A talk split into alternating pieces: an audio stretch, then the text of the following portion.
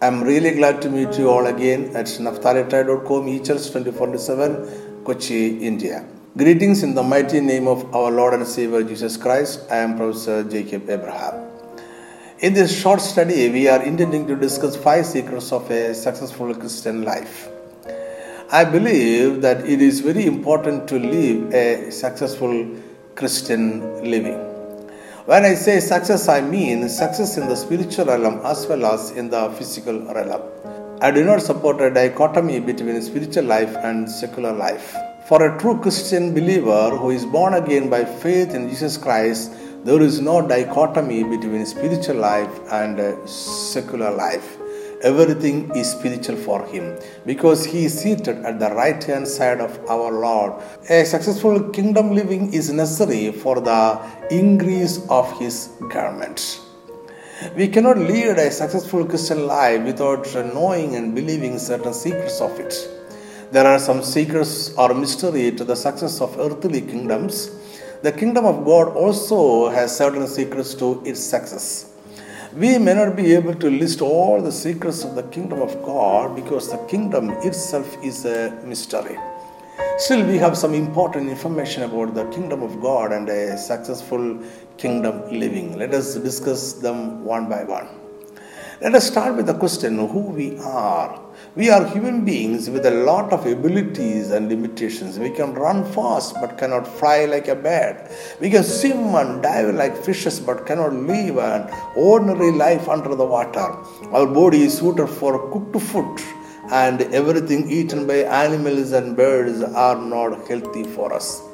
We have our abilities, talents, intellectual capacity, and many more, but at the same time, we have a lot of limitations. We cannot do all what our imagination wishes.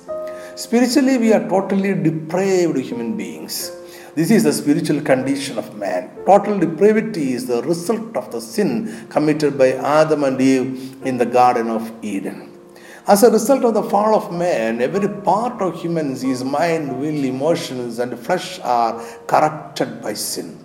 Sin affects all areas of our being, including who we are and what we do. Sin is not our works, but it is our condition. Not what we do, but what we are. We are sinful in condition, and hence we do sins in our life. Whatever we do is sin because we are sinners by nature. Jesus says in Matthew chapter seven verse seventeen and eighteen that even so every good tree bears good fruit, but a bad tree bears bad fruit. A good tree cannot bear bad fruit, nor can a bad tree bear good fruit. The tree decides the fruit.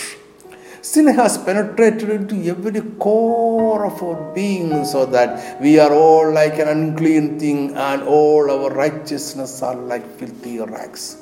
The Apostle Paul summarizes the total depravity of man in Romans three. He says that man is controlled by his sin nature. He confesses his depraved condition in Romans seven fifteen. For what I am doing, I do not understand. For what I will to do, that I do not practice, but what I hate, that I do. So in our depraved present condition, Satan is no match for us. He is powerful above our flesh and blood because he has defeated us once. So far, our flesh have not conquered him. Conquering Satan is the key to success. If you do not conquer our enemy, they will conquer us. There can be only one victor, the other is always a victim.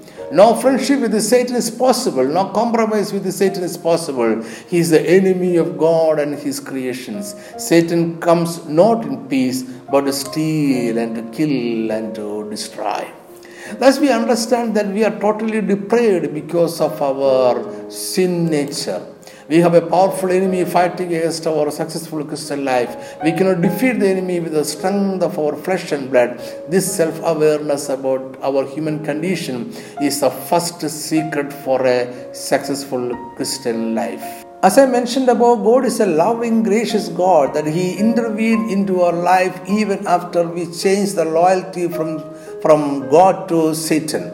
God loved human so much that He was ready to go an extra mile to give us a second chance. God wanted humans to realize their mistake, repent and confess the mistake before God, to reconcile with Him, reject and renounce sin forever, and to enter into a new blood covenant with Him. Adam and Eve realized their mistakes as soon as they fell from the grace of God because of sin. They realized the changes in their flesh and blood and ran away from the presence of God. God was so loving that He called them from their hiding place and permitted them to stand before Him, letting them to confess their sin. They confessed that the serpent deceived me and I ate. They confessed their failure to guard the garden and failure to defeat Satan. They confessed their act of sin and the effect of it, total depravity. They stood helpless before God. God could not leave them there under Satan. He decided to give man a second chance to reconcile into the lordship of God. He arranged a blood sacrifice for their sins, and with the blood-stained skin of the sacrificed animal, He made tunics for them. Adam and Eve covered their nakedness with the blood of the sacrificial animal, and thus they stood righteous before God. But God reminded them that this is not a permanent solution to the problem of sin, because sin is a condition and humans have to be redeemed from the slavery of Satan. There in the Garden of Eden, God declared His plan for the redemption of humans and the restoration of the kingdom of God. Genesis three fifteen, and I will put enmity between you and the woman, and between your seed and her seed. He shall bruise your head, and you shall bruise his heel. What God said is that the sacrifice of the animal in the Garden of Eden is only a shadow of a great sacrifice that will be arranged by God. God shall provide the sacrificial lamb, and that will be the seed of the woman. There will be enmity between the seed of the woman and the seed of the serpent, causing a fight between them for power and authority. The seed of the woman will bruise the head of the serpent through his self sacrifice. The seed of the woman will shed his blood to cover the sins of all human beings. The seed of the woman is Jesus Christ. He is the animal provided by God for a perfect sacrifice. Jesus Christ is the Lamb of God who takes away the sin of the world. The purpose of the first arrival of Jesus Christ on this earth is to fulfill the promise of God proclaimed in the Garden of Eden. The promise included a sacrifice for the remission of sin, the defeat of Satan, redemption of humanity from the slavery of Satan, and restoration of the kingdom. The sacrifice on the cross has deeper implications on human life. The promise of God in the garden told that Satan will be defeated, and during the process, the sacrificial lamb of God will be bruised. We see in this physical world the sacrificial lamb bruised on the cross and shedding his blood for the atonement of human sins. In the spiritual realm, another important event took place. Apostle Paul understood the mystery behind the death on the cross, and he has explained it for us. Colossians two fifteen, having disarmed principalities and powers, He made a public spectacle of them, triumphing over them in it. Paul equates the war between Jesus and Satan to the wars between a Roman Empire and her enemies. A Roman triumph is a victory festival conducted after a decisive victory over the foreign enemy. Let us note seven important points of victory from this verse. One, Satan was the king of a foreign nation outside the kingdom of God. Second, Jesus has defeated Satan. Three, like a Roman soldier who will disarm the defeated enemy, Jesus also has disarmed the enemy. Now Satan has no weapon to fight against us. Jesus has taken away all powers from Satan. So Satan is a powerless being. He has no power over the kingdom of God. For still Satan may roam about seeking an opportunity to devour true Christians. We should not be deceived once again by his pretense. So Jesus has hanged him on the cross for all the humans in the world to see and understand that Satan is defeated for all and forever. Five, the war was against a foreign enemy, and the victory was so decisive, so a great triumphal festival is arranged by Jesus on the cross itself. Thus Jesus sustained the cross to a triumphal festival. Six, now Jesus is leading us in this triumphal festival celebrating the victory over Satan. Seven, participation in this triumphal festival is affecting the victory in our life. This is what Jesus has done for us on the cross. The victory over Satan is achieved by Jesus in addition to the sacrifice atoning our sins and its after effects. Jesus has reconciled us to God by his blood sacrifice and has defeated Satan forever. The gospel is an invitation to the kingdom of God, which is victorious and restored for humans. The only condition to inherit the victory and the kingdom is to repent and believe in the gospel. Now it is possible for us to lead a successful Christian life, accepting by faith the atonement and the victory of Jesus on the cross. The faith in this truth is a second secret for a successful Christian life. The next question is, how should we live in Christ? The answer is that we should live a victorious life in Christ. We are the triumphant party, no longer in fear of the enemy. The enemy captured by the victorious Roman military general was not killed at once. He will be exhibited through the main streets of Rome, naked, disarmed and chained. He will be kept alive till the victory festival ends. The triumphal festival may last for one day to one week and rarely even beyond that. That means the enemy is defeated, the kingdom of enemy is totally destroyed, and the death of the enemy is sure. But there is a period of time for the triumphal celebrations. There is a time gap between the victory and the final destruction of the enemy.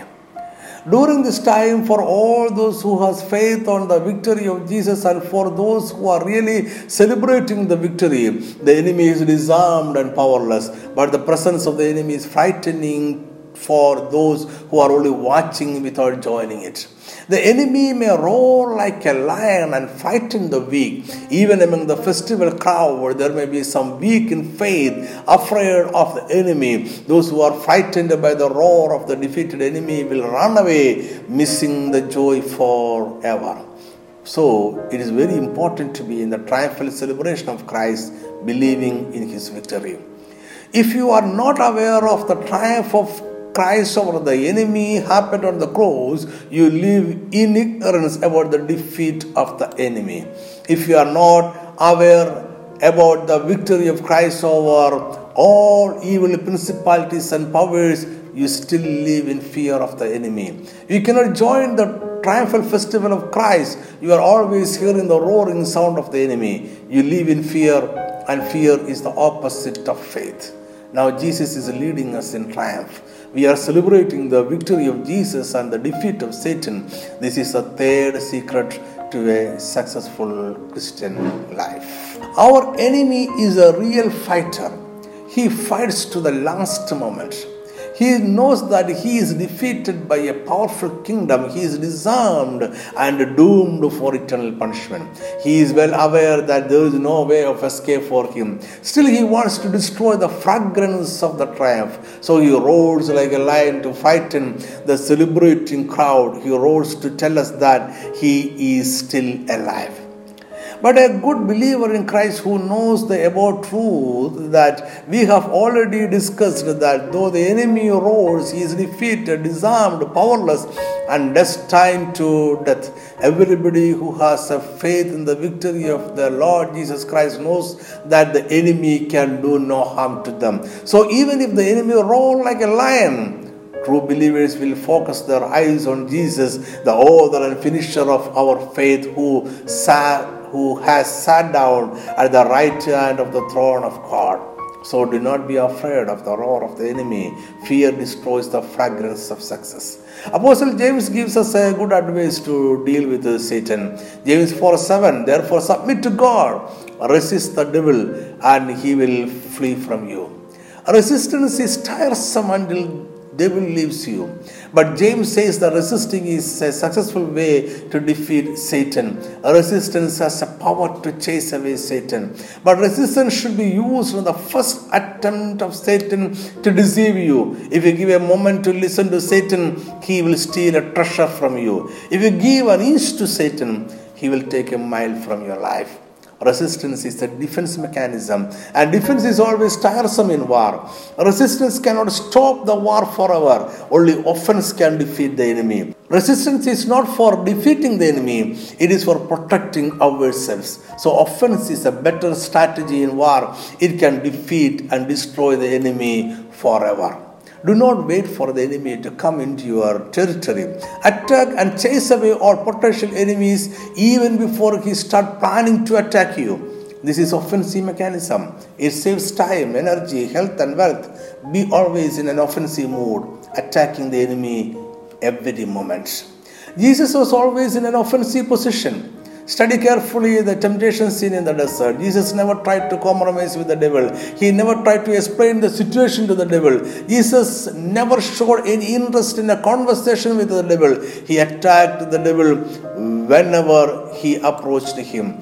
Jesus cast out devils to demonstrate the power and authority of the kingdom of God over Satan, and he has commanded us to do the same thing. So far, we have learned few things about how to deal with the enemy. Fear destroys the fragrance of success, so do not be afraid of the defeated enemy, even if he roars like a lion. Resistance has the power to chase away Satan. Resist the devil and he will flee from you. Still, it is better to be offensive. Fight against the enemy even before he plans to attack you. These are the fourth secret of a successful Christian life.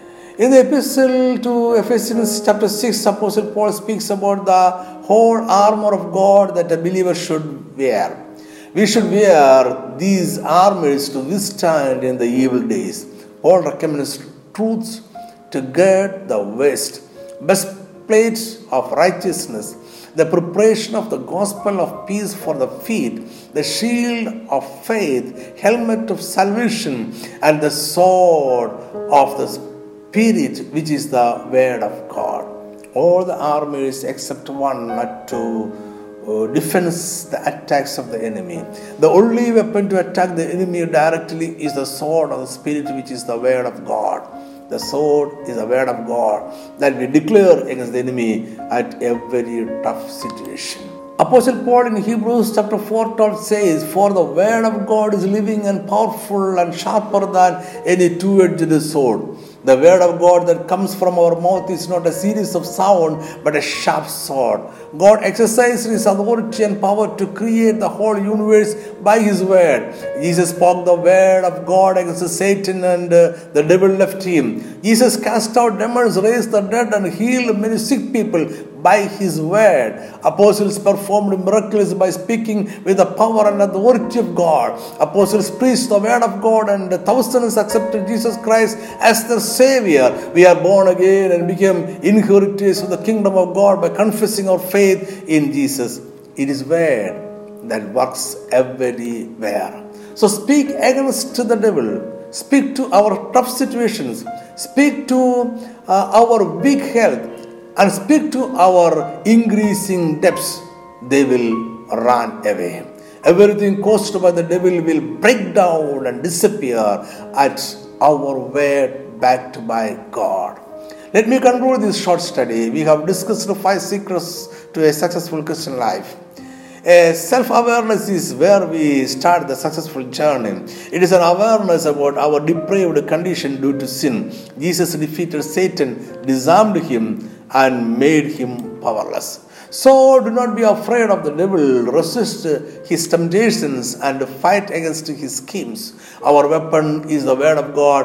Every word that comes out from us with the authority of God is a sword that chases away the devil. Believe in the victory of Jesus on the cross and live a successful Christian life. May God bless you. Amen. Thank you.